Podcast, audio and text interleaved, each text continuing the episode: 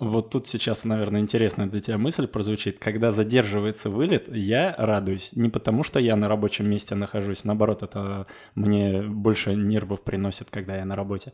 А когда я пассажир, я слышу, самолет переносится, я думаю, круто, клево, безопасно чуваки делают. Потому что если бы они, скажем, пошли на некоторые уступки и куда-то там двинулись, это, наверное, бы... И это, наверное, чуть опаснее.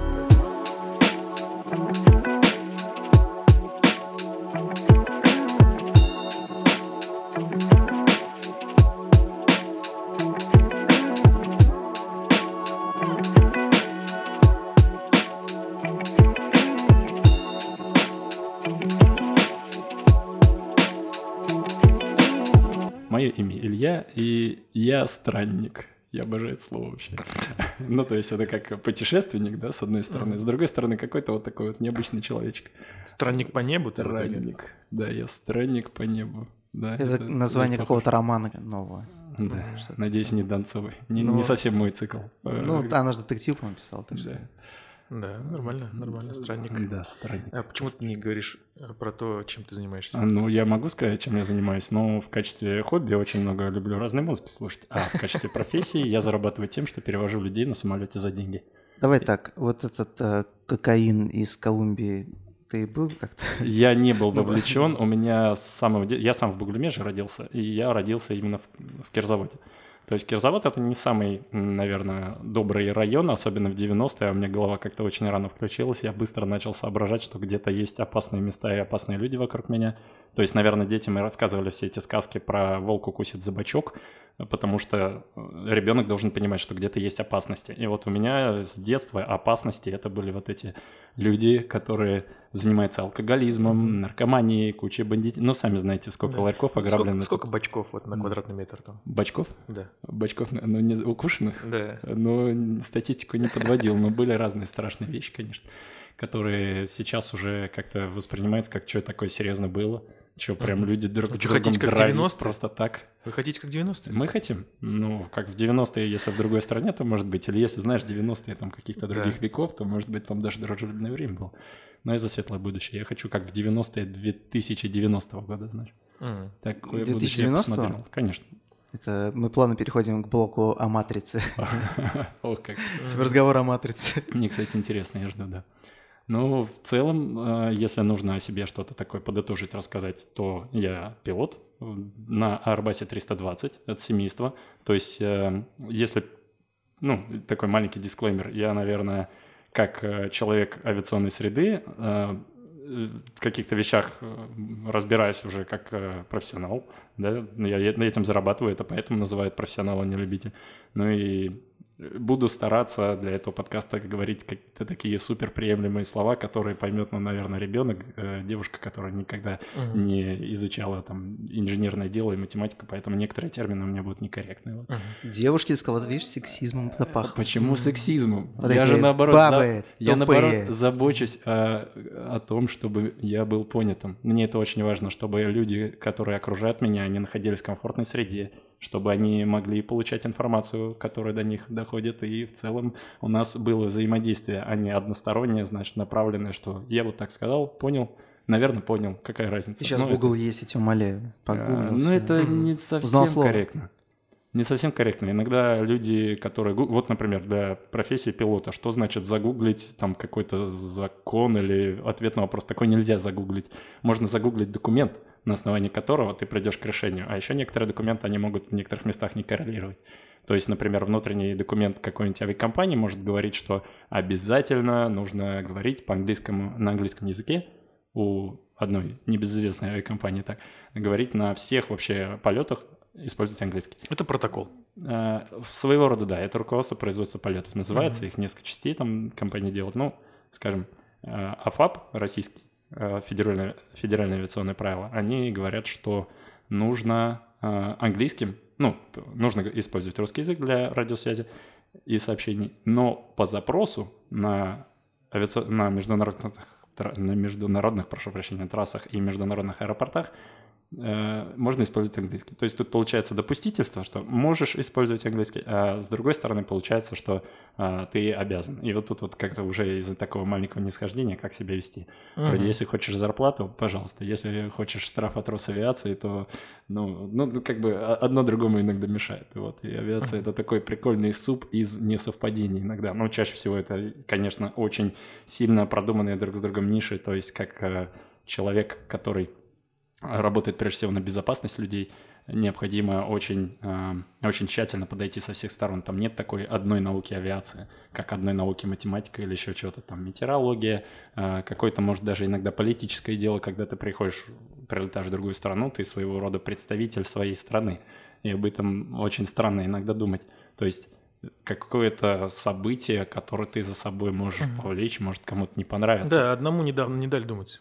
Ну, и не одному, если да. исторически так mm вспоминать, посмотреть. То есть какой-то... Мне рассказывали случай, как борт полетел... Это какой-то очень старый древний случай, как он полетел... Куда же, куда же? Куда-то в Грецию, мне кажется, ему надо было сесть. Но из-за непогоды он... А, стоп. Наверное, все-таки в Турцию они летели. И из-за непогоды куда-то, куда-то в смежную страну, там в Кипр, например, сели. А Кипр — это государство, которое все-таки э, имеет неоднозначность в да. мировом понимании. То есть Кипр — это государство цельный остров, или Кипр поделен пополам, где одна половина принадлежит Турции. Там до сих пор есть воздушное пространство, которое не определено как-то... Ну, то есть есть бюллетень, согласно которому надо согласно которому надо взаимодействовать с этим пространством, потому что одни считают это их воздушное пространство, mm-hmm. другие других. И то есть они в рацию по очереди начинают кричать? Они одновременно кричат. Ты прикинь, настраиваются две Серьезно? станции одновременно. Да, ты слушаешь Анкару, Турцию, ага. ты слушаешь Кипр, и в зависимости от того, где ты находишься, ты сначала одних слушаешься, а потом других, но обязательно согласовываешься с другими. Угу. Несмотря на то, что они, как диспетчера, друг друга слушают, им политически нужно и важно, видимо, чтобы они не были э, как-то друг с другом не взаимодействовали. Uh-huh. То есть в целом, как это выглядит? Диспетчер и диспетчер, две смежные зоны. Летит самолет, и в принципе до того еще, как самолет вышел из зоны диспетчерского обслуживания одной, диспетчер сам связался с, с другим сектором, говорит, к тебе сейчас самолет прилетит, там, я уж точно не знаю все параметры, например, на такой высоте, э, с таким-то курсом, в эту точку пройдет в это время.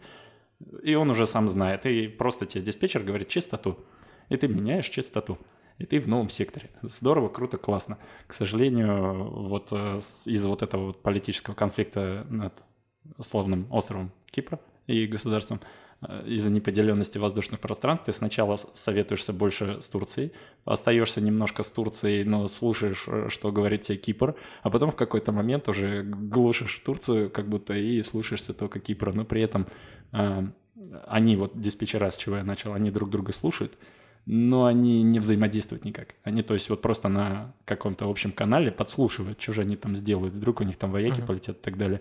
И можно сделать, в принципе, политический конфликт. Например, представь, тебе нужно пролететь по определенной трассе, а это все GPS-навигация, там, можно сказать, своего рода дороги есть, по которым мы ориентируемся.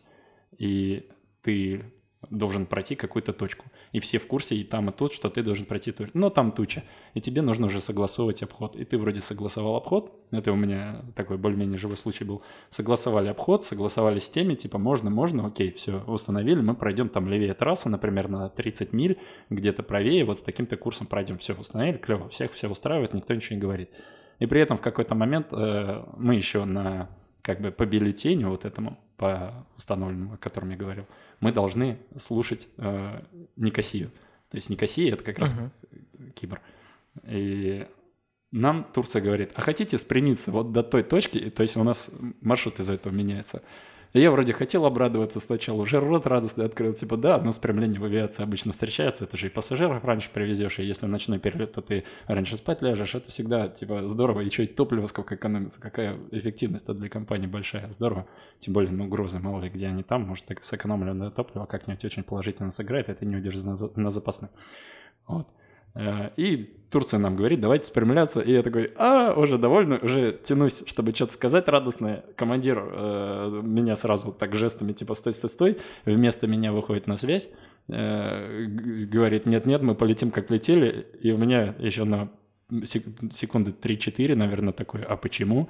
А потом, а, так это как подстава получается. Я с обоими не согласовал, как это все произойдет. У всех уже ну, договоренность какая-то вот определенная возникла, а тут получается, что если я послушаю Турцию, находясь на территории по бюллетню признанной Никосии контроль, то получается я нарушаю вообще правила и выдерживание того установленного, о чем, о чем мы договорились с Никосией, и я уже бэтгай.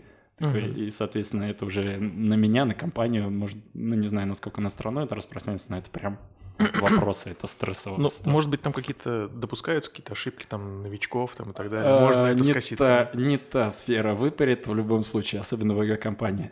Если это как, ну, за, в зависимости от того, насколько жуткий косяк, конечно, эм, угу. можно, скажем, можно это незаметно все сделать. Например, э, все знают процедуру SOP. SOP — это Standard Operation Procedures, то есть это специальный перечень процедур, что от входа в самолет, вообще даже не от входа, а еще от стадии, когда ты в брифинге, там, в каком порядке ты изучаешь информацию. То есть, допустим, сначала самолет готов, может, он сломан, ну, не сломан, окей, пошел, посмотрел э, погоду. После погоды посмотрел там на тамы. На тамы это такие специальные сообщения от ну, они не только от аэродрома, конечно, бывают, они бывают и по самолету, и по воздушным трассам, но интересует больше всего, конечно, аэродромы. В каждом аэродроме есть некоторые перечень навигационного оборудования, например, какие-то рулежки, полосы взлет-посадочные, там, ну, что угодно вообще, что угодно. Они туда много всякой разной штуки пишут. И это закодированные сообщения. Э, ну, они не совсем корректно говорят, что они закодированы, они более-менее такой адекватный для чтения текст имеют. И по ним, например, мы еще до вылета знаем, что мы прилетим туда, а там одной полосы нет, например. Или ввиду там ну, какой-то ну, вообще неисправности. нет, например. Вообще, да. То есть ее выкопали, и чувак, ты туда там до следующего года там этого да. месяца не сядешь. Да. И ты летишь, думаешь, ага, у нас там полоса 4 километра будет, а когда долетаешь, если не читал, я имею в виду. И, ой, а где 4 километра? Тут только 2,5. Ой, а мы слишком тяжелые, мы, нам небезопасно садить. Ну, было бы очень глупо в такую ситуацию попасть, например. Ну, поэтому, собственно, сидишь и читаешь, и там такая довольно большая книжечка получается, страниц иногда на 60, иногда больше, но это в зависимости от того, куда летишь. Если до Мадрида, там же сколько аэропортов-то по пути, там и воздушных пространств пересекаешь, и куча-куча, и поэтому ты как бы это знакомишься со всей информацией.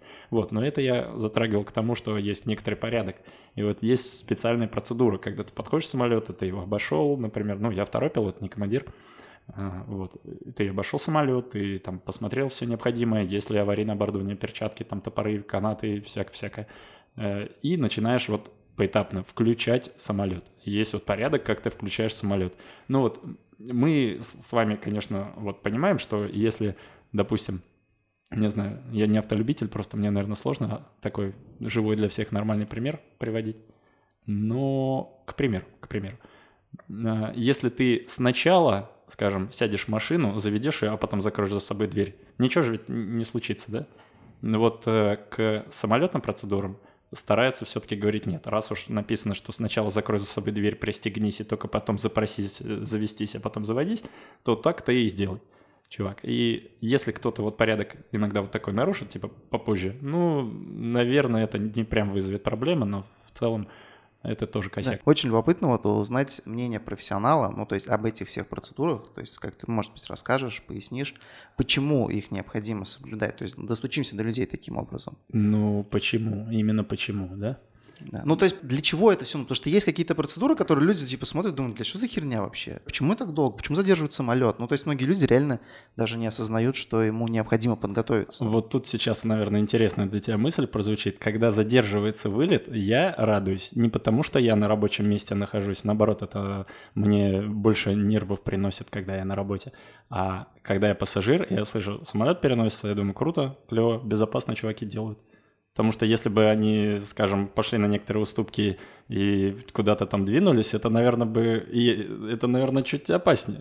Да-да, нет, я с тобой причем полностью да. согласен, потому что я считаю, что нам эти правила просто жизненно необходимы. Ну, конечно, многие вещи кровью писали, все-таки это такой грустный аспект всей авиации. Это, наверное, менее романтичная часть, но я к этому отношусь лично как, ну, вот к теме смерти, что это что-то, что нужно принять, и это, ну, как сказать, это не та область страха, которую я могу себе позволить. Это, наверное, все-таки штука, которой не нужно сомневаться никогда, во-первых, что э, не, не сам самолет, там с ним что-то произойдет, не дай бог, а к тому, что в нашей жизни, ну, я не знаю никого, во всяком случае, кто прожил 500 лет. Просто из-за вот этого знания я уже как бы чуть-чуть себе послабление даю, и не, мне не так страшно подходить к этой теме и обсуждать. К авиации применимо, я бы сказал, что такое, к сожалению, случается, несмотря на огромное количество процедур. Мне вот очень хочется много рассказать. Я просто понимаю, что нужно как-то это очень по чуть-чуть, очень основное и на пальцах. Когда так, ты знаешь подробности, да. иногда очень сложно начать с нужной, самой важной штуки. Какая же штука из этих вещей самая важная, чтобы люди поняли?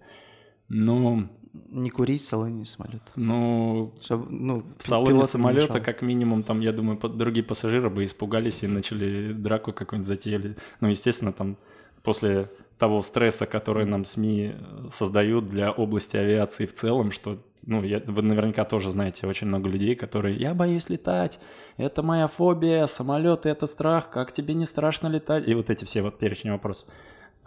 Вы наверняка знаете таких людей. Я, потому что, например, знаю такую девушку, как Настя. Если она слышит, Настя, привет. Собственно, аэрофоб жуткий. Она умеет общаться про самолеты, она умеет про них узнавать. То есть она идет на разговор. Но как только она вот перешагивает только она сделала шаг внутрь самолета, у нее сразу такой, говорит, стресс, у меня 180 ударов в минуту, я не могу ничего никогда никуда. Вообще просто вот сказать спокойно, я сажусь в кресло, я трясусь, она представь, вот представь человеческий стресс насколько вот она запугана этой внешней информацией. Я понимаю, я на самом деле даже встречал такие кейсы, типа, когда чуваки боятся лететь, потому что не понимают, как устроен самолет, то есть как он взлетает. Разрешите, я вам кое-что расскажу. Давай, конечно. Я, короче, запланировал себе небольшой трип на Новый год. Я, я короче... надеюсь, это путешествие на самолете. Да. И я, короче, решил поехать в Москву к чувакам, потусить, там просто отвлечься.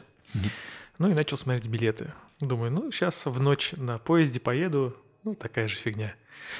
я не очень люблю летать. Я не часто летаю, соответственно, я немножко побаиваюсь. Не сказать, что я трясусь там в это, но я немножко переживаю. Mm-hmm. А иногда не, немножко, например. Когда, например, ночью мы летим, Э, мне как-то страшновато, что ли, становится. Не, знаю, не понимаю. Ну просто как будто ты в темноте, и, что происходит? Типа, если вдруг э, вы приземлитесь в лесу в темноте, то именно из темноты выпрыгнут волки. Почему именно темнота? Не знаю вообще, не знаю, ну, страшно. Я считаю, многие страхи Он просто боится, что кто-то на крыле будет сидеть, типа, смотреть на него, короче. Да, темнокожий парень зацепился без Так вот, думаю, ну, э, раз за там буквально 5-6 дней до Нового года можно, в принципе, билеты, наверное, нажидать 3D посмотреть там и так далее. А может быть и на самолет. Угу. Может на самолет дешевле. На самолете оказывается, что примерно то же самое, но угу. дешевле. Еще и быстрее. Да. И я э, решил купить билет на самолет. Угу. И вот как только я оплатил билеты, я сразу начинаю переживать. И вот я понимаю, что мой отпуск сейчас разделится на то, как я сяду в самолет, приземлюсь в Москву, потом приземлюсь, и мой, мой отдых э, постоянно будет с мыслями о том, как я пролечу обратно. Мне кажется, если... Извини, прости мне мой смех, мне всегда нравится искренность в людях, и какая бы она ни была, я, она вызывает такие эмоции. Я, я сейчас рассказываю, да я же дышать вижу, тяжело. Я тебе в глаза смотрю, тебе... Не дышать, подожди, ты хряпни. Мне начинается... Мне даже дышать начинает тяжело. Это фобия? Это не то, что фобия. Причина, это, конечно, к психологу. Я Поэтому давайте я вам говорю, коснемся непосредственно, почему вот почему безопасно Нет, вот этих действий как раз-таки, которые нужно обязательно выполнять. Я к этому веду, а, что они типа очень же важны. Ну вот пилотов настолько Ну вот смотри, ты сказал пьяным нельзя, ну типа нежелательно. Нет, пьяным э, нежелательно. Почему? Потому что люди иногда под стрессом и под алкоголем они выдают не совсем то, что они себя ожидают до принятия алкоголя. Подожди, но у вас же закрыта дверь пилота, к вам же никто не зайти не У может. нас она бронирована, да. к нам даже из, э, не знаю, напущенный выстрел ты туда Поэтому особенно, вам вообще да. пофигу, деньги, ну, бабосики да капают. Дело, как де, ну как же пофигу, это же, если пассажир-бузатер, абсолютно полное имеем право сесть где-нибудь в промежуточном аэропорту, например, вот э, отпуск в Дубае, вау, круто, полетим там, и, допустим, из Москвы в Дубае какой-нибудь такой рейс, ну, чтобы условности какие-то соблюсти, и думаешь, да, я полечу в Дубай, вау, здорово, и в итоге сажается самолет в Ростов. А почему? Да потому что несколько пьяных людей решили не испугаться этого полета, тяпнули и затеяли какие-нибудь там нехорошие мероприятия внутри самолета. Это... Поэтому для них есть отдельный вид э, транспорта, это бизнес-авиация. Это... То есть там Это Можно- же другой ценовой сегмент, Ну, не все понятно. это ну, могут а как? позволить. Хочешь так делать, то вот, пожалуйста, плати. Но про бизнес-авиацию я, конечно, мало знаю. На самом деле сегмент э, я бы послушал с удовольствием какого-нибудь бизнес-авиатора. Очень интересно. Ну, конечно, это я Ну, какой-нибудь Киркоров. Киркоров. Нет, я вот вид- я, я видел интервью с чуваком, который рассказывал, как у него там типа бухали к мумитроль, там прям голый, короче, по самолету А, с я именно этого бегали. человека, я думаю, я тоже видел. как Вот, раз, да. я Он типа такой такой, полненький, задорный, ну, хороший я парень. такой, ну, интересно, интересно. Но не то, чтобы я прям не вижу людей, но до меня доходят некоторые слухи про людей. К нам иногда все-таки заходят бортпроводники э, по части безопасности. Кстати говоря, вот ты боишься летать ночью, а по регламенту каждые 15 минут стучится или звонит, чаще звонит э, бортпроводник и спрашивает, а как у вас дела? А вы не спите? Кому звонит? В кабину пилота. У нас там внутренняя связь есть. И, а, а как вы? А вы не спите? Нет? А, не спите? то Хорошо. есть может Чай, кофе быть, что, принести? ну, Нет? Ну ладно. Закимаришь, типа. Ну, просто из-за того, что ночь, чтобы устранить эти риски, вот, Мгм. наверное, вот об этом и надо поговорить, про риски. Если уж говорить безопасность авиации, насколько она безопасна, она супер переподстрахована. Вот, Вот я об этом говорю. вот, к примеру, э, когда я, ну, я заметил некоторый страх в глазах, когда я к- кому-то из мало знакомых с авиацией людей сказал, ну вот из-за отказа просто пока не вылетаем, там сразу как, как отказ? Это же чё- нет, отказ это не значит, что без двигателя летим, летим, командир, летим, да, типа не, не так это все Ты происходит. как-то сказал, что если откажут все двигатели, какое-то время можно еще лететь. Конечно. Так его же посадить даже можно. Я давай к этому тоже подойду. В общем, почти все системы в самолете, которые существуют, они существуют не в едино, не в как это, не в одном экземпляре. Их несколько.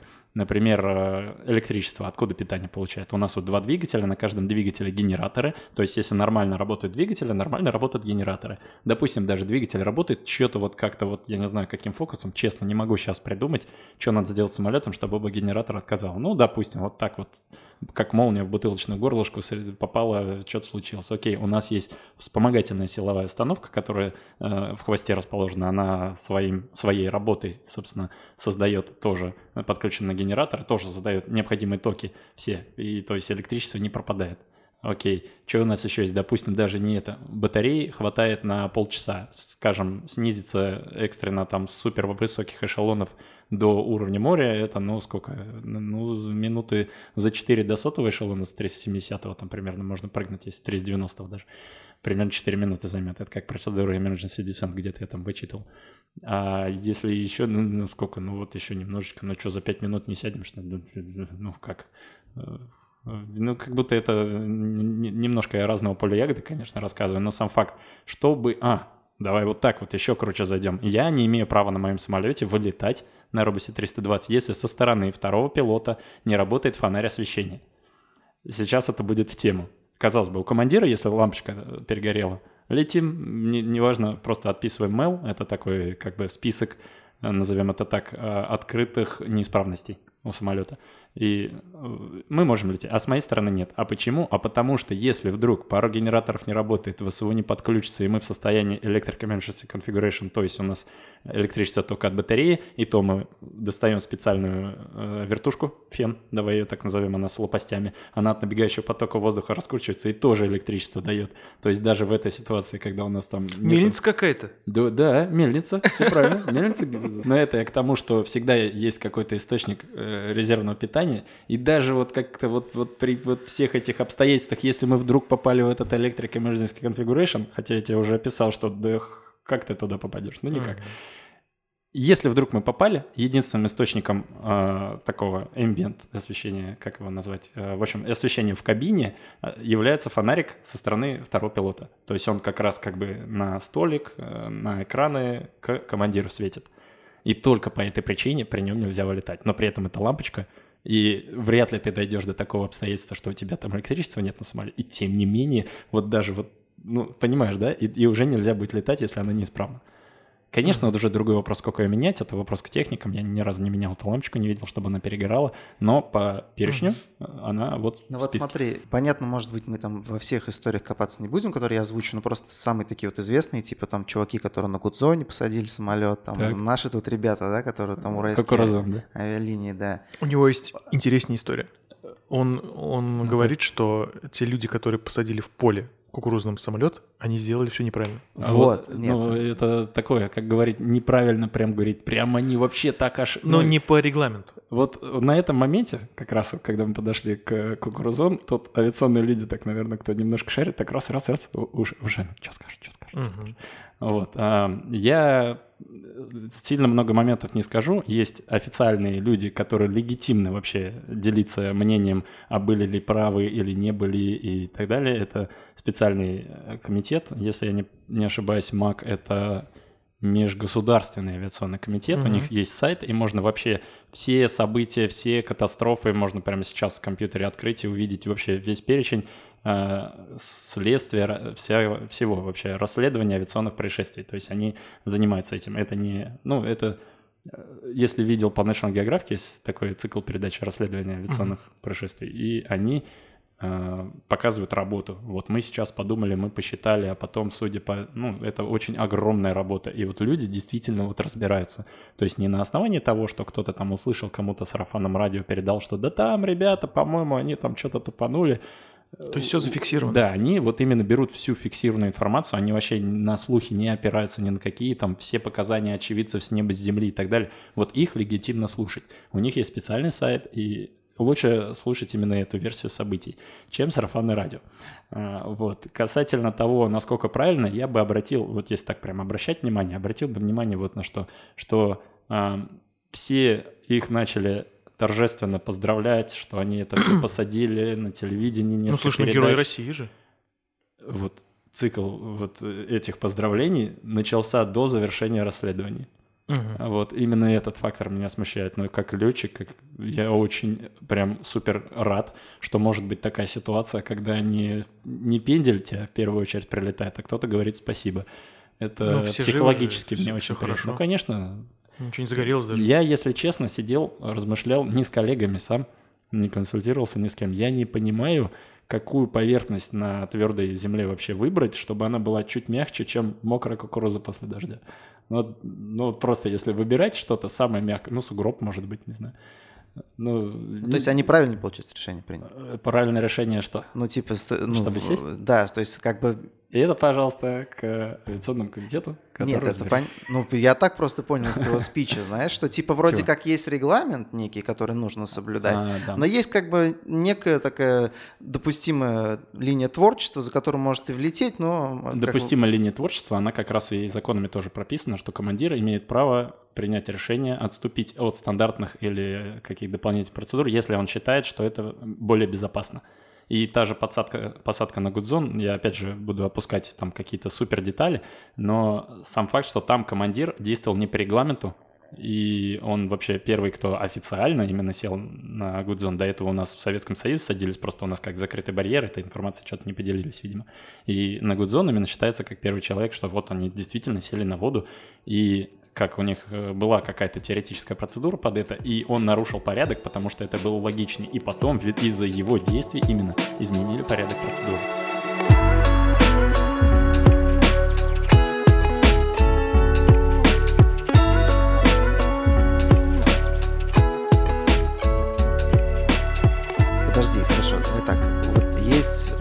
Истории, которые, ну, известны, да? Одна там локально у нас в России, другая глобально во всем мире. Вот это Гудзон, все, зашибись, прекрасно.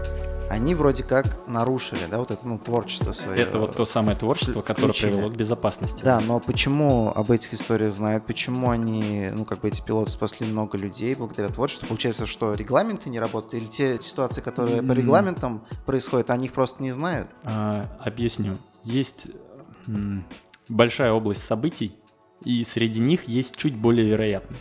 Как, например, чуть более вероятно, что у меня не просто, я не знаю, там, а, что, например, ввиду врезания птицы там куда-то, птица, давай не птица, давай что-нибудь еще. В общем, какая-то штука, хренотень из космоса, я не знаю, там кусок космического шаттла упал и попал в самолет и разбил ему что-то. Такой ситуации ты не пропишешь, как летчик, что тебе делать, если у тебя вдруг М, Не, а такого не написано. Если у тебя вышло из строя вот это оборудование, если вышло то, и в сумме вот э, как бы получается некоторый перечень. У меня, например, вот прописана процедура при dual hydraulic failure, э, как же это попроще вам объяснить? В общем, есть а, гидросистемы, их три, Как я говорил, в самолете все друг друга поперестраховывает по несколько раз. И, в общем, очень редкий случай, по- по-моему, все-таки с помпажа с разрушением двигателя, не помню уже, не буду говорить отсылки на какой рейс, что осколок, он полетел в стабилизатор, пробил все трубки, и они потихоньку-потихоньку потеряли гидравлику. То есть, казалось бы, это потеря возможности управлять самолетом. По факту потеря возможности управлять самолетом через органы управления, которые управляются именно гидравлически. И управление может осуществляться в этом случае тягами двигателей. То есть тягу мы не потеряли. Точно так же э, двигатели э, кормятся топливом из баков. В этом случае самолет все еще стабилен, он управляем. Просто он э, чуть менее удобно управляем, скажем. И вот не написали, что делать, если все три потеряны. С другой стороны, есть э, у меня знание, что есть такой mechanical backup. Это возможность управлять самолетом без каких-либо вот этих вот возможностей оставшихся. То есть это педалями, триммером можно э, крутить и, собственно, по тангажу и по крену все это дело выводить куда надо. Ну, вот. То есть и тут я плавно перехожу к тому, о чем Павел до этого затрагивал и говорил, по поводу полета самолета. Да, если двигатель отключится, почему-то он может какое-то время лететь. Что это значит? Представим бумажный самолетик. Все кидали бумажные самолетики в детстве, и вот ты его так пшу туда, вдаль, и он полетел. И он не совсем летит, он планирует. Планирует, опираясь на воздух, летит. Что делать, если вот это размашистое движение не допустить? То есть ты его держал, держал, раз отпустил, он же падает? Падает. Когда он падает, он нос опускает, и вместе с тем, падая, разгоняется. И у него, как ни странно, появляется вот эта вот летучесть, как будто, я не знаю, какой термин еще сказать, чтобы было понятно всем, Э, самолетик такое движение делает, как по параболе, он не ровно в пол, а он как бы ук и вдоль пола почему-то. Почему? Да потому что ему скорость нужна, чтобы двигаться. С самолетом ровно то же самое. Самолет летает из-за того, что э, он двигается на воздух с определенной силой. И из-за того, что воздушный поток сверху и снизу разный, ну вот представьте, крыло же видели, да, сбоку, оно как бы сверху более горбатое, а снизу более плоское. И вот когда воздух проносится с передней кромки на заднюю, он вынужден вот это более длинное расстояние быстрее преодолевать. Сейчас немножко чуть более умные штуки скажу.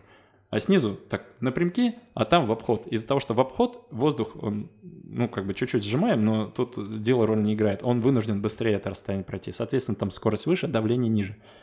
Собственно, за крыло весь самолет полностью подтягивает наверх, и за счет, то есть за счет того, что воздух двигался с передней кромки на заднюю, самолет тянет вверх необычно понимать, но это магия самолета как раз. И чтобы не создать движение воздуха на самолет, создает движение самолета на воздух, что для аэродинамики одно и то же, абсолютно. Двигатели ревут на взлетный режим, самолет разгоняется, достигает необходимой скорости, преодолевает вот эту скорость сваливания э, и начинает взлетать. Почему? Потому что вот он как раз создал тот необходимый поток около крыла, чтобы такую, ну, там 70 тонн оторвалось. Тут куча умных людей вообще-то постаралась, и это слишком дорогая индустрия, чтобы люди как-то на ненадежных результатах так массово перевозились по всей планете. Ну, Вы на чепырке, блядь, разгонитесь и попробуйте взлететь. Ну, кстати, теоретически это возможно. Пределы крыло, стабилизатор, пожалуйста, и на чепырке. Не, не, на, не на высоко, ну, не сильно высоко, так чисто. Ну, да, но это будет плани... со скалы. Это будет именно планирование, а не полет. За скалы это прекрасное планирование чепырки. Да, просто но иногда падение. Ну, в общем, что я хотел сказать. Допустим, ты летишь в самолете, и для тебя самая страшная ситуация это что двигатели отказывают оба или там или четыре, или один, сколько бы там в самолете их не было изначально установлено. И падаем. Некоторые так это реально представляют, что двигатели отказали. Все, теперь только вниз, только вот так камнем. Это не так выглядит. Знаешь, это тот же бумажный самолетик. Потому что в дереве, как это называлось? Крутой пике. Каламбуре, крутой пике, они там э, тысячу миллионов серий падали на но, но это, тем не менее, они управляли, ну, вот. в каламбурном вот этом ключе они до конца героически пытались посадить самолет. Но я четко для себя понимаю, что все мои вот эти тупые да э, почему страхи, тупые? ну он просто тупые, потому что я понимаю, как это все летает. Э, ты мне несколько раз рассказывал, и другие ребята рассказывали, что все хорошо, это что не гони, просто не гони. То есть я каждый раз кому-нибудь пытаюсь как-то пожаловаться, типа там, ну так, чтобы как-то успокоиться, мне говорят, не гони, все нормально, ты что дурак.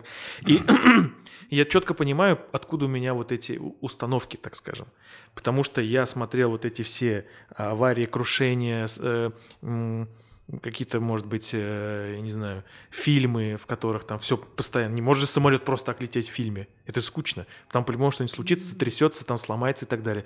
Но до этого я не летал. А фильмы вот эти смотрел. И вот с этим багажом я полетел там, например. И вот у меня получилось вот так, что немножко сдвиг по фазе. Не, подожди, а как это? Пункт назначения, где вы летали из тачки Я не с смотрел. бревна. Не смотрел. Так вот ты посмотри, ты Так чё? я уже на машине Ты потом ездил. ездить не захочешь, блин. Здрасте. За- за КамАЗом. Не, подождите, а реально сколько вот ну, аварий серьезных происходит? Аварий автомобильных намного Ну больше да, и и чаще, и тысячи вообще раз очень больше. много, да. Я лично, вот, казалось бы, авиатор, да? Что тебе бояться, страх атрофированный там и так далее. Да я немножко тревожусь, когда я к таксисту доверяю свою жизнь. Я прям, типа, блин, чувак, давай, удачи тебе. Скользкая дорога может быть, надеюсь, ты это понимаешь. Это ты так смотришь, знаешь почему? Потому что, ну, типа, ты думаешь, что ты сам, как бы, вот, ты управляешь Ну да, я ситуацией. бы Ты супер сам внимателен можешь был, управлять конечно. ситуацией, но какой-то чувак, который не управляет ситуацией, просто может тебя... У меня ра- работа состоит из безопасности. Ну, Мой хлеб — это безопасность. Да, То есть но я на должен дороге до ты нее так дойти. не сможешь обеспечить. Если даже ты сам на дороге бу- будешь выполнять э, все правила дорожного движения, сам будешь действовать исключительно верно, Мгм. ну, как бы очень маловероятно, что Ну, кто-то я, из соседних водителей не будет лихачить. К сожалению, да. Я, наверное, подчеркну, что правила, по сути, и создались для удобства людей. То есть, чтобы тебе не думать, а как тебе в этой ситуации там... А вот же правило там правой-левой руки в зависимости от страны, да. Вот да- давай вот, типа, помни вот это правило мнемоническое. Если там где-то что-то не регулируется, вот, чувак, просто следи за этим. И это сделали для удобства, что не, ты же не сидишь, э, как водитель, например, не думаешь, что э, а почему это я должен его пропускать, а не он меня? А ты по правой стороне, знаки справа, ты преимущественно вправо, влево у тебя обзора меньше. Соответственно, другого человеку то же самое. Ему влево немножко неудобнее смотреть, а вправо удобнее. Соответственно, если кто-то слева тебя, ты его менее вероятно заметишь. И уже от этого строится правило, там, правое, левое и так далее. В авиации тоже очень так все упрощено до правил. Вот, например, кто кого должен пропускать. Два самолета двигаются навстречу друг другу, ну или там под 90 градусов. И диспетчер какую-нибудь неясную регулировку дал. По сути, оба остановятся, переспросят, но просто из-за того, что все ученые люди на всякий случай все переспрашивают. Никто не хочет допускать нарушений безопасности. За это, если на то пошло, даже не за несостоявшееся событие, а за нарушение безопасности уже отрезает большой кусок зарплаты. Это тоже больно. Но даже опуская вот эти финансовые моменты, э, кто кого пропустит? Вот типа есть какое-то правило, блин, правой или левой руки, черт, забыл. Зато у самолета есть два огонька, зеленый и красный. Зеленый с правой стороны, вроде есть такая мнемоническое правило, шутка, как это запомнить, с какой стороны огонек. Ну, второй пилот зеленый, молодой, вот у него зеленый огонек, типа того. Но до меня, я на старших курсах университета уже был, когда до меня дошло, чё, почему вот так, красный и зеленый. Да потому что два самолета вот так друг на друга подъезжают под 90 градусов, и ты видишь одного, ну, чувака, у него красный, тебе это как светофор, грубо говоря. А тот видит зеленый, и ему это как свет... Ну, то есть... То есть он, он его зеленый не видит. Да, на основании такой цветовой котировки уже вот так вот продумали. Хотя и в правилах отдельно написали, кто кого Как, должен блядь, пропустить. Умно. с- вот Молодцы. Вообще Молодцы. невероятно. Я иногда, я, я иногда в сфере ави- авиации удивляюсь, ну просто думаю, ну насколько же все Супер. грамотно и супер и здорово. У нас супер много всего делается, лишь бы самолеты приносили дальше доход. Смотри, давай так это назовем, потому Можно что это, это, маленький может момент, да, больше касаемо людей. вот, Да. смотрите, вот тачки мы вспомнили, да, что ну на дорогах опять же таки там можно только за себя как-то да отвечать в свою там в своей зоне ответственности находиться. А, возможно, ну такое возможно, что как в Звездных войнах, знаешь, тачки будут скоро летать на автопилотах такие, либо просто ездить друг за другом на автопилотах. Уже И- потихонечку начинают. Ну да, уже есть, да, но В Иннополисе. не, не в таком промышленном, скажем так, объеме, если можно так назвать. Было бы, ну, глупо отрицать, что автопилот как бы как раз-таки будет способствовать безопасности.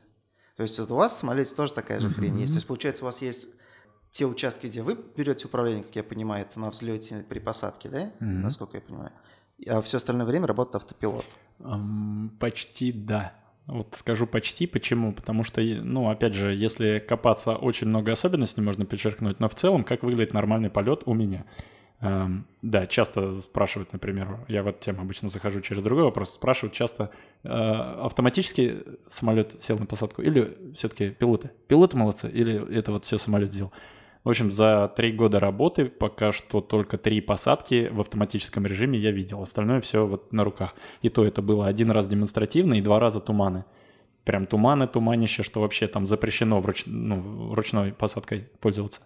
Но вот все летчики больше любят именно самому посадить, потому что он чуть-чуть грубовато как будто делает по ощущениям, там что-то, ой, что-то что жестко. Вот, а, да. Напомни, пожалуйста, чуть-чуть вылетело с головы, я слишком далеко в авиации. Про автопилот. Сказать. Про автопилот, Про автопилот. точно, спасибо. А, в общем, Airbus, как компания, мне кажется, идет именно к тому пути, чтобы самолет был полностью э, без пилота.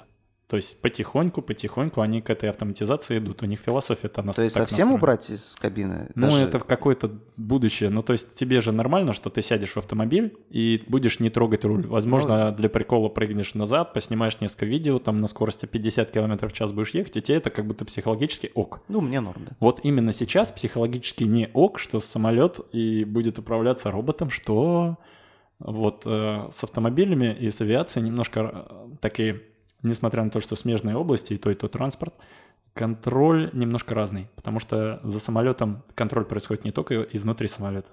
Есть э, диспетчера воздушного движения, которые следят, и у них каждый раз происходит связь с самолетом, и если что-то вдруг не так, они разводят все самолеты, которые там мешают движению. А тут, получается, чтобы прийти к такой системе, о которой мы говорим, э, полностью а, автопилотированный, тут надо очень так систему эту подготовить, чтобы все участники этой системы были готовы к тому, что если, допустим, какому-то из самолетов, даже пусть он не с пассажирами, а пусть грузовой будет, тем не менее, ему нужно будет куда-то отвернуть и сесть для сохранения груза и, может быть, человеческой жизни, он как-то должен взаимодействовать с остальными. То есть как это? Другие самолеты его должны пропустить, а вдруг гора, вдруг туча.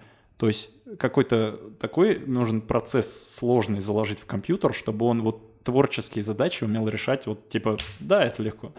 Ну, это супер сложно, мы не скоро к этому подойдем, и когда будем подходить, скажем, исторически, все равно, когда Терминатора придумают, да, э, Ван Дайсон, Бостон Динамик там всякие делают, роботов супер крутых. Когда-нибудь это будет, окей, но слишком много работы нужно сделать.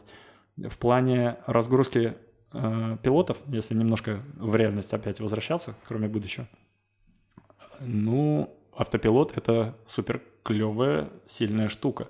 Самолет, ввиду того, что он постоянно контролирует свои параметры, мне нужно, чтобы он вывел их на экран, я их увидел, среагировал и только потом сделал. Он, ему не надо смотреть на экран и реагировать. Он как-то сам плюс-минус реагирует и делает это чуть быстрее. Соответственно, из-за того, что автопилоты чуть более точнее в плане выдерживания траектории, особенно там на эшелоне, в наборе и так далее, и не надо пилоту так сильно нагружаться, нужно больше контролировать параметры, нужно реагировать, если что-то вдруг не так.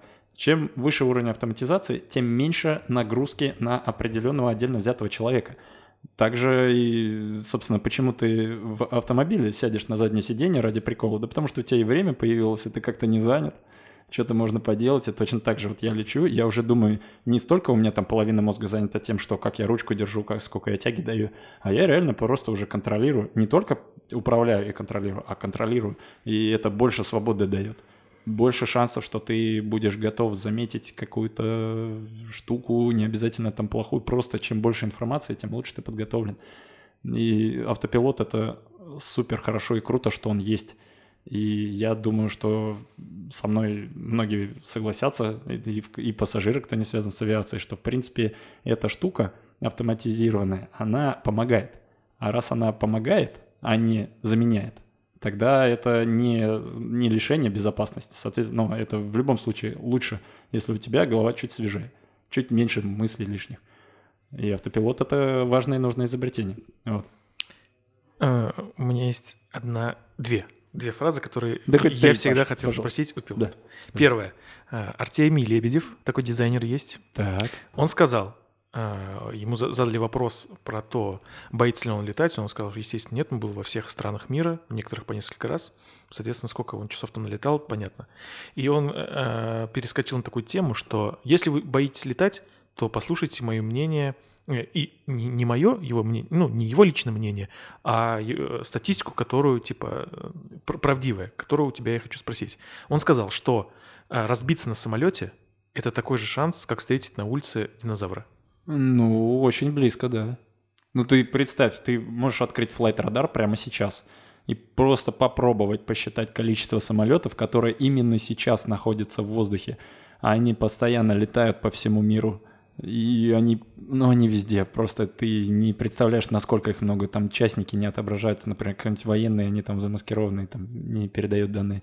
И их очень много, все постоянно летают. И это все равно, что, не знаю, мне странно, что э, какие-то бытовые вещи, например, люди не боятся, не боятся тех же автомобилей, да, но при этом авиация это обязательно что-то страшное. Это не может быть не страшно, это прям страшно. Ну, потому что просто хэштеги. П- да, потому что процесс поехать на машине до точки А, точки а до точки Б это э, максимум, что ты пред, предподготовка какая-то, это автозапуск, наверное, прогреть тачку. В основном это открыть, Не, открыть, ну, э, как откры- это? открыть дверь, сесть, завести машину, поехать, доехать, все. А чтобы по- э, полететь на самолете, тебе нужно на такси доехать до аэропорта, А, значит, потом ты э, регистрируешься, ждешь, опять какие-то процедуры, все это долго, долго, долго, долго, потом полет какой-то непонятный, потом загорится какая-то лампочка, предупредит о какой-то турбулентности. Хотя второй факт, который хотел спросить, это правда, что а, нет ни одного случая крушения самолетов из-за турбулентности? А, Скорее всего, это правда. Однако можно, например, что-нибудь выдумать, какие-нибудь сложности, что, знаешь, ну, для меня, как для авиационного человека, больше не нужен факт, разбились, не разбились. Некоторые, ну, все, собственно, люди, которые воспринимают полеты, скажем, со- далеко со стороны, иногда не как пассажира, а как просто люди, которые никогда не летали, не разбился хорошо, разбился, ну, плохо. Вот кто-то же так, наверное, думает. Для меня это больше факторы риска. Где-то были снижены риски, а где-то нет. Турбулентность, она немножко, она точно снижает комфорт для всех, и при этом она, знаешь, дает немножко мне снижение диапазона возможностей. Из-за того, что болтает и трясет, у меня скорость немножко прыгает, а мне надо, чтобы она нормально стояла. Если она будет прям ее как-то компьютерно ограничить, чтобы она ровно стояла, тогда у меня самолет будет вверх и вниз, вниз активно очень двигаться. Мне это тоже не надо, потому что по- помимо безопасности, комфорт пассажиров, он тоже нужен и важен. Так вот, э, от болтанки, ну честно, может что-то можно выдумать, что прям как-то разобьет самолет, но максимум, что я могу представить, что произойдет небольшой оверспид, немножко поорет сигнализация вернется обратно. Вот как-то так. Все равно летчики будут уходить, если... Ну, это, это же тоже работать приятно в комфортных условиях. Если там болтает и есть информация, что где-то болтает меньше, да, конечно, мы туда там снизимся или наберем.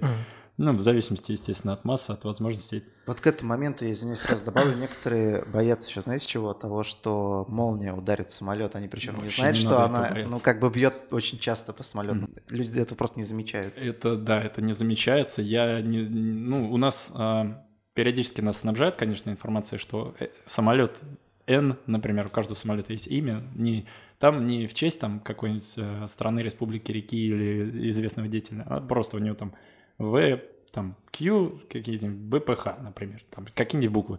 Э, и, и это такое своего рода имя имя у самолета. И, в общем, нам присылают. Вот у этого самолета случился там статический э, опаленный статик дисчарджер, например, обнаружен после приземления. Вообще это не... Ну, это предпосылка к расследованию обязательно, потому что, ну, мало ли он что проплавил. Самолет вообще там начинает проверять, проверять, проверять. И если все нормально, все меняют. В общем, самолет, пока тест не пройдет, он дальше не летает. Собственно, ну так вот полет происходит. Все через безопасность. Это слишком дорого делать небезопасным. Я люблю эту фразу говорить, потому что при мне она нескольких людей успокоила. Я прям увидел в сознании. На самом деле, они же вообще там не захотят. Ну, то есть э, кто-то думает, там авиакомпания сэкономит, и поэтому у нее там будет один двигатель вместо двух, и это опасно. Никто старается не экономить, потому что дороже на самом деле дойти до какой-то критической точки, чем не дойти до нее и вложить чуть больше средств. Это как э, некоторые люди страхуются. Почему страхуются? Потому что если критическая точка произойдет, страховка компенсирует это, это событие. Разбитая машина, например. И мы платим больше денег, хотя ничего не произошло. Можно эти же деньги в теории было бы куда-нибудь откладывать, самому складировать. И даже если там не произойдет страховой случай, у тебя накоплены деньги. А если произошло такой удар, Ага. какие-то повреждения, то ты как будто оправдал это. Я говорю сейчас не про страховку, а именно вложенные средства. В самолете очень много всего делается. Там есть э, проверки самолета daily, то есть каждый день, можно сказать. Ну, там иногда через день, но это легитимно, это все безопасно все еще. Через три дня. Есть э, вообще у двигателя какие-то отдельные, назовем их, паспорта, в которые ведутся записи, что именно этот двигатель, он там побывал на том, на том и этом самолете, и у него вот такой ресурс часов. А вот у этого самолета другой ресурс. И все детали, они ну прям ну настолько ну, слишком много людей получает зарплату, чтобы что-то там негодяйство было. Какое-то. На этой позитивной ноте про безопасность я предлагаю про кошмары, риски и так далее закончить и перейти к, к позитивным, да. к позитивным, прикольным э, э, таким штучкам, которые в твоей профессии есть. Расскажи, пожалуйста, вот понятно, что аэропорт любой вообще можно посмотреть в интернете, посмотреть, как он выглядит и так далее. Э, скажи, пожалуйста, э, какое приземление самое красивое, которое было у тебя? Красивое? Ну, ты понимаешь, за я, я, кажется, То понял, есть ты да. снижаешься Снижение, заход и, на посадку, и, и видишь посадка. землю, и где э, просто пиздец красиво. Ам, Не говоришь, что в Бугульме. Я в Да, Бугульме... там шикарно, там можно увидеть и просто... в Бугульме, кстати, было Не, роскошно. в Бугульме так снижаешься, блядь, и опять, набираешь, наверное, высоту. А, Нет, Бугульма отталкивает тебя сама как бы. Психологически, да. Нет, такого не происходит. У нас, более того, я в Петербурге же пять лет учился. И как, э, как место для практики была выбрана Бугульма. И очень Да, много мы- самолетов, да, некоторые там их бжиками называют, кто-то их называет там, а, как, как же, а, ан, аны, мне их кто-то анами называл, думаю, ну это кукурузник. Ну да ладно, кукурузник уже такой внутренний термин. Ну, куку- кукурузники летают а над Бугульмой-то. А, ну, ну, не совсем кукурузники. это А ты помнишь тот момент, когда мы договорились погулять, что-то там э, с тобой, еще с кем-то, э, и, по-моему, ты взял трубку, когда что-то летал ты где-то? Или, или ты не брал Э, трубку? Так, про- продолжи историю. Я был в самолете. Мы тебя да, то ли ждали, приехали в аэропорт, а у тебя практика была. И ты, типа, я еще лечу. А, Чё-то такое. да, я, по-моему, пассажиром тогда был сзади. Да-да-да-да. И да, у нас иногда такое было, э, практика полетов. Сейчас к этому чуть строже подошли из-за выбро- выброшенных видео. Э, Да. Да. В общем, Но это плохо. чего плохо-то? По телефону говорить? Да. Когда ты вообще не в контуре управления, вообще ничего плохого. Ну, в смысле, ты как пассажир, грубо говоря. Ну, то есть летишь с ребятами, чтобы, я не знаю, там какие-то моменты просто увидеть, подчеркнуть, ну, или просто тебе весело покататься, и такую возможность тебе инструктор предоставил на мотив там тренировки. Вот я вам всем покажу там какое-нибудь упражнение, вы все посмотрите все вместе, просто каждый со своей позиции, например. И я, ну, я сижу сзади, мы летаем. Я просто к тому тебе, наверное, тогда сказал, что ну вот я скоро сяду, Паша, что ты Да. переживаешь-то? Вот, Что ты, Илья, ты где Да, я, идёшь? я бы... лечу. Да. Так вот, где, краси- Где самое, самое красивое красивое, да. приземление? Пока ну, что. наверное, нужно не забыть про Ниццу. Там довольно красиво. Там еще у них, ввиду того, что это курортная зона, у них довольно необычный вход, э, заход на посадку. Э, Там в основном командиры берутся сажать в этот аэропорт просто из-за сложности. Там, в общем, нужно не, как, как сказать, классически для посадки используется заход с прямой. Прямо издалека, с прямой, самолет выходит на прямую, летит, летит, в какой-то момент снижается, трехградусная глиссада, раз, сел, все, здорово. Глиссада — это угол наклона. ретард. Ретард — это напоминание, да, Да. это не обзывание, если что. Этот самолет подсказывает, что надо тормозить. Это подсказка. Ага. Решение может принято быть другое. Опять же, процесс э, легкого творчества такой Мгм. в зависимости от условий. Ну так вот, Ниццу прям надо упомянуть, потому что там заход не с прямой, там он сбоку. Ты как бы сбоку э, подходишь к полуострову, видишь все эти яхты, голубые воды, горные немножко склоны там на удалении, и вот эту полосу, куда тебе надо зайти. Постоянно там считаешь профиль, снижаешься, раз, поворачиваешь, опа, вклинился, попал, продолжаешь снижение, сел. Оно такое все аккуратное, теплое и здорово. Это же Ницца, тепло. Но лично у меня в фаворитах это Стокгольм когда была там супер хорошая погода без облаков, это очень редко, чтобы вот летишь, и часть планеты не была вот занесена облаками. И я летел, как же это здорово, Пашка, это прямо для меня, вот я впервые встретил такое мнение, я хочу здесь остаться, давайте не полетим, ну, пожалуйста. Ну, вот первый раз у меня такое было, потому что оно, ну, пойми, что вот я в этом увидел.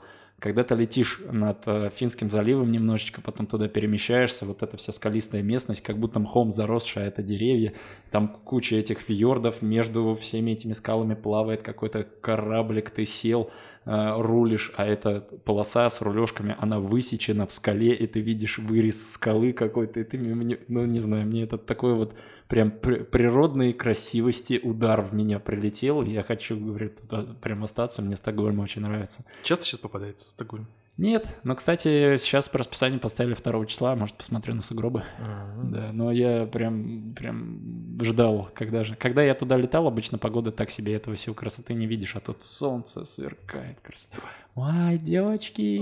Самое главное, что ты сейчас, когда сугробы не увидел, не перехотел, короче. Да нет, там все, все, нет, все давайте чистят. нахер отсюда. Все чистят. Это слишком большая индустрия, чтобы не чистить полосу. Это же сразу самолет не полетят, а самолет не полетят, деньги не принесут. Ну, это Ага. слишком много надо делать, чтобы было безопасно. Ну, слушай, вот такой момент еще я слышал, не знаю, ну, не от многих, конечно, пилотов, но два в моей жизни, которые попадались, э, говорили такую вещь, что, типа, это некая романтика для нас была, то есть оказаться наверху, типа, взлететь, и вот эти виды, все просторы. Но, блин, это же, наверное, приедается со временем. Знаешь, что э, у каждого, конечно, свой подход. Э, Зависит от целей, которые человек ставил. Очень любят людей, которые именно там с детства мечтали, и их там хлебом не корми, а вот полетать, да, и зарплата не будет там, как это, в принципе, бывало, экономические спады подъема страны, а пульс экономики авиации.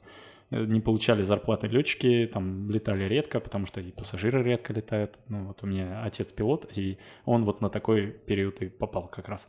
Я прям свое детство вспоминаю, что там 2000 какой-нибудь пятый год, и у отца задержка зарплаты какая-то идет, ну, компании там нет денег, но это уже такой более-менее, кстати, клевый период был, что я помню там с 8 до чуть-чуть плавненько, плавненько, несколько лет прошло, 10 тысяч получил. 2005 год, я помню, все задержка, задержка, и вот он, они перешли тогда на зарплаты по картам, и вот он меня с собой после огорода позвал, пойдем смотреть, может, зарплата пришла. Раз карточку в банкомат ставят, нет, все интересно, это одни из первых разов, когда я вижу эту карточку, и там число пятизначное, 12 тысяч.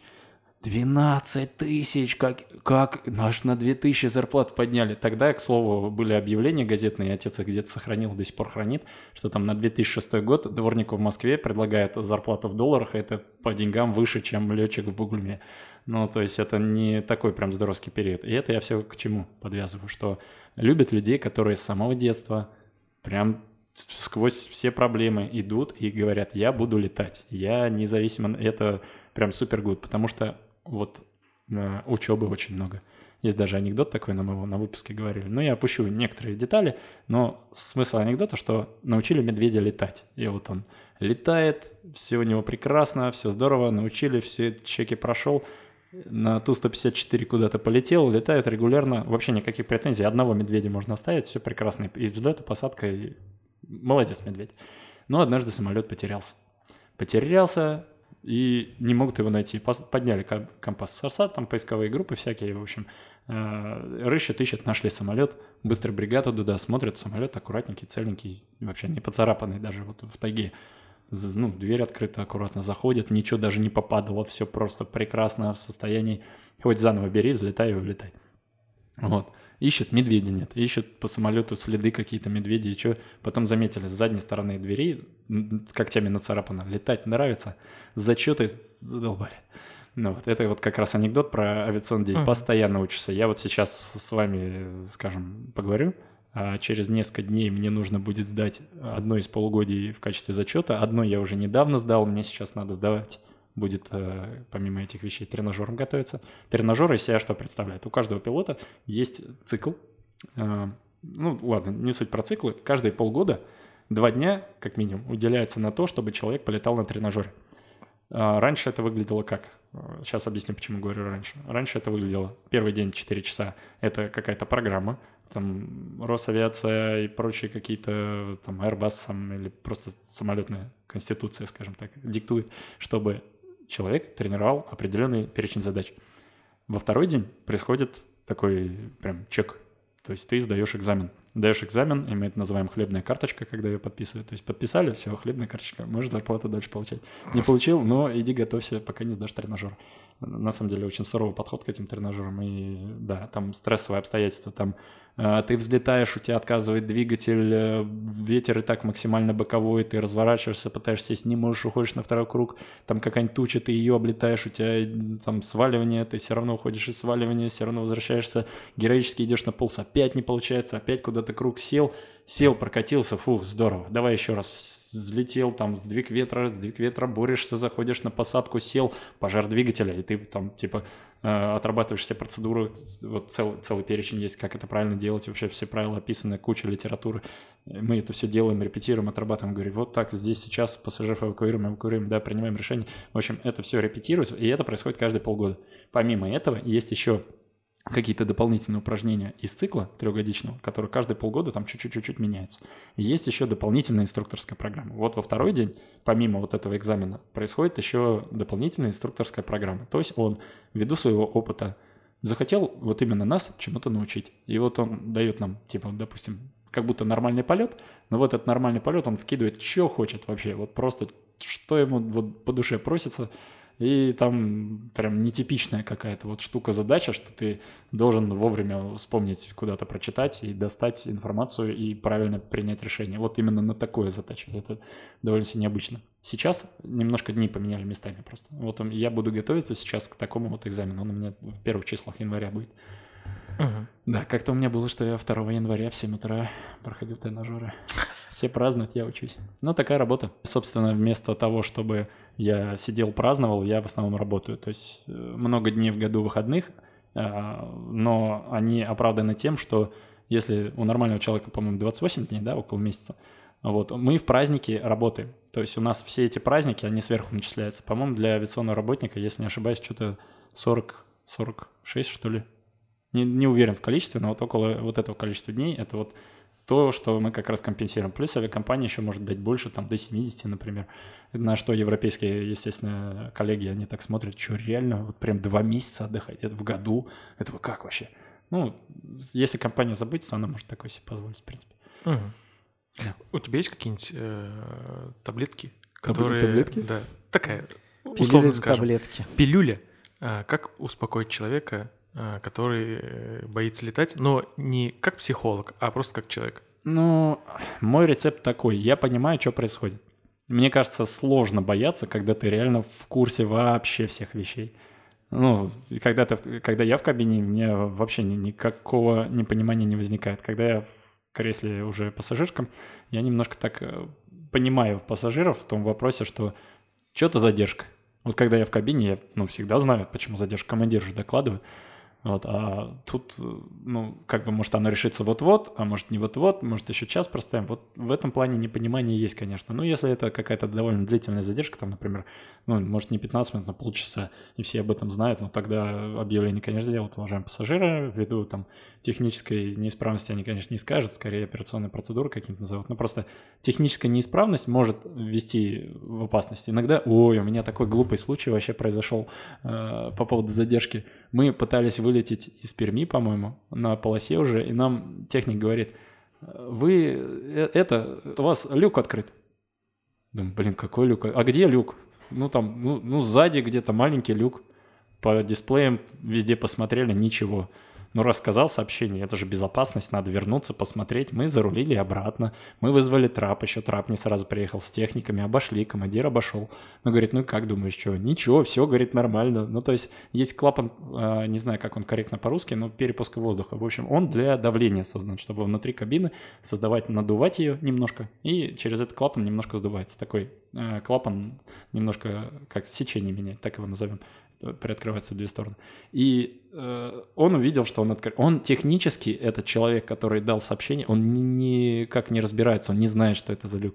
Но вот он сказал, и мы вынуждены были вернуться. Задержка час, просто на ровном месте, хотя ничего не произошло. Мы даже не поняли, а что, как писать, как задание оформить. Написать ничего не произошло, но мы вернулись, но тоже глупо, нам же тоже отчетность какую-то надо давать. И, да. Ну вот вчера, недавно новость была – трап, блядь, въебался О, это, это в я, самолет. я прям, это, я это прям, как вообще? Я прям А хочу там узнать, же что произошло. какой-то лихач э, Что это? рулил этим трапом, так Это сказать. как так вообще Честно, я быть? прям жду э, результаты. Я очень много чего посмотрел, увидел травмы, даже скидывал деньги этому человеку. У нас э, во внутренних чатах его номер пустили, что типа материальную помощь оказать. Ну, я тоже участвовал в этом, но э, я не знаю, честно, как до этого дошло. Предположение только пока есть. Ну, как э, обычно среди разговоров это возникает, там сарафаны радио. Предположение в том, что где-то, я не знаю, кто именно ехал, он говорит «Серега, Серега», э, там видео изнутри кабины, если вы его видели, не, не видели? Мгм. Ну, в общем, человек, э, я так понимаю, он связывался с водителем, И тут одно из двух. Либо водитель куда-то двигался, и он, мол, эй, водитель, ты куда? Либо самолет почему-то начал движение. Если самолет вдруг начал движение, получается, где-то неправильное сообщение возникло. То есть, допустим, кабина поняла, что можно рулить, а снаружи такие двузначные, двухпонятные фразеологии сказали, что то ли рулим, то ли не рулим. Но это очень странная ситуация, я прям жду результатов расследования, пока мне ничего не понятно. У меня есть пока только такое предположение. Это максимум, что я могу сказать. Mm. Не больше, чем предположение, извини. Вообще, еще один фактор безопасности, и это довольно странно покажется, мне кажется, для Татарстана я бы прям дополнительно это как культурная особенность, как как-то, я не знаю, обучал бы ей, что ли. Нельзя есть чак-чаки. Не, не совсем. Здесь есть особенность культурная. Здесь люди знают несколько языков. И, возможно, из-за этого иногда не совсем точные слова произносят и информацию.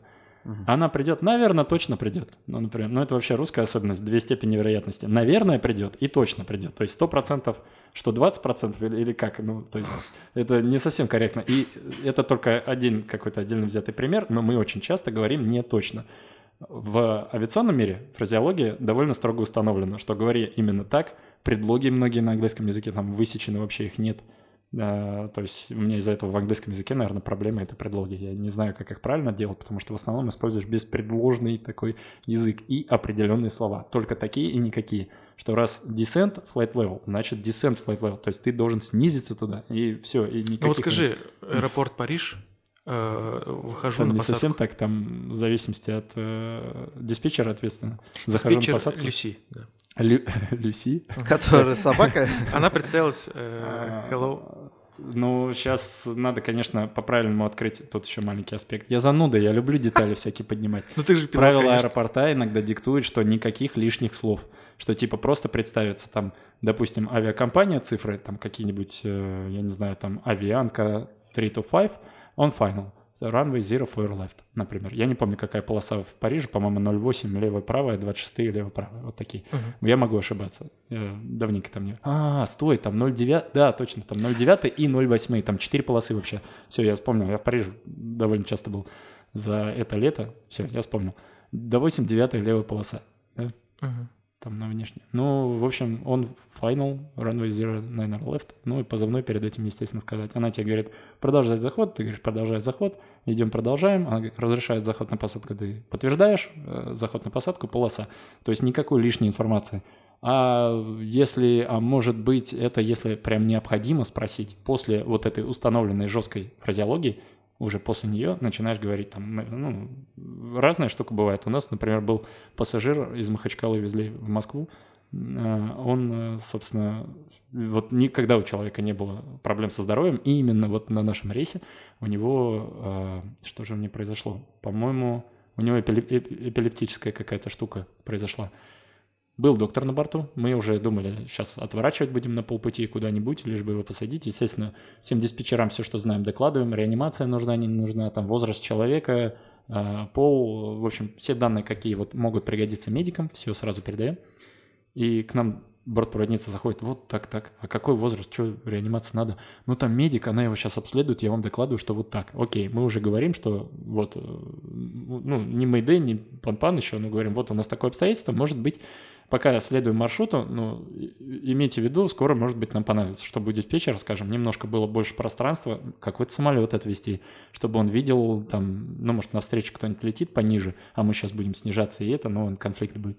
То есть это, скажем, э, хорошая э, работа, если вот со всеми ты работаешь.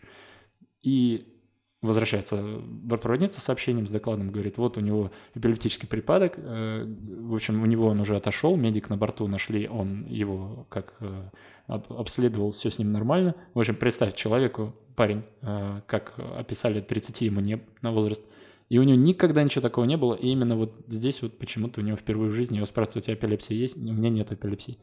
Говорит, нету. А врач, который на борту ставит четко, говорит, это только вот у него прям эпилепсия.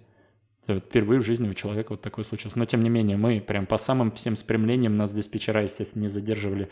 Прям до нашего аэропорта, можно сказать, до четвертого разворота. Четвертый разворот — это точка, которая вот уже на полосу повернулся, и все, у тебя влево-вправо ты уже не летаешь. Это уже на полосу снижение и все.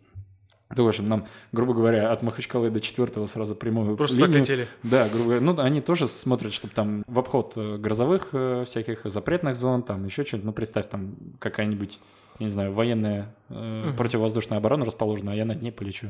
Ну, некорректно. Меня лучше влево- левее, правее куда-нибудь пустить. Ну, чисто логически, да?